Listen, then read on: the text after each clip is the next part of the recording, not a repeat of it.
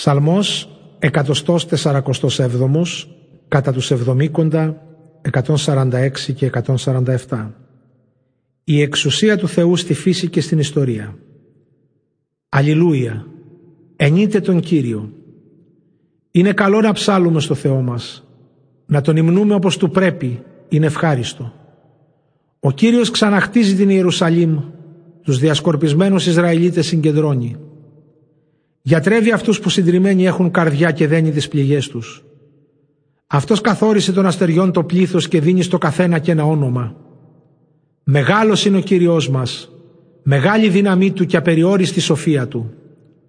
Ο Κύριος υψώνει τους ταπεινούς και ταπεινώνει ως τη γη τους ασεβείς. Ψάλτε στον Κύριο την ευχαριστία σας, ύμνους τονίστε στο Θεό μας με κιθάρα. Σκεπάζει αυτός τους ουρανούς με σύννεφα και για τη γη βροχή ετοιμάζει. Χορτάρι κάνει να βλαστήσεις στα βουνά. Δίνει στα ζώα την τροφή τους και στα νεογνά του κόρακα όταν κράζουνε.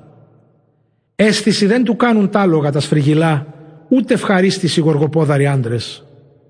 Μα αρέσουνε στον Κύριο εκείνοι που τον σέβονται και ελπίζουν στο ελεός του.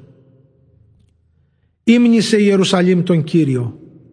Δόξασε το Θεό σου Σιών. Γιατί αυτός ενίσχυσε τους μοχλούς της πύλης σου. Ευλόγησε τους γιους σου που είναι εντός σου. Αυτός ειρήνη εξασφαλίζει στο έδαφό σου και σε χορταίνει από τον καρπό του πιο καλού σταριού.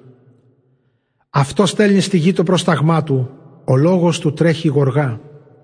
Δίνει το χιόνι καθώς του μαλλιού τις τούφες, σαν να ήταν στάχτη την πάχνη της σκορπά. Ρίχνει χαλάζι σαν λιθάρια, στέλνει την παγωνιά που ούτε ένας να την αντέξει δεν μπορεί. Στέλνει το λόγο του και ο πάγος λιώνει, φυσάει η πνοή του και τρέχουν τα νερά. Το λόγο του αναγγέλει στον Ιακώβ, τα διατάγματά του και τις αποφάσεις τους στον Ισραήλ. Δεν έκανε το ίδιο σε κανένα από τα άλλα έθνη, εκείνα διόλου δεν γνωρίζουν τις αποφάσεις του.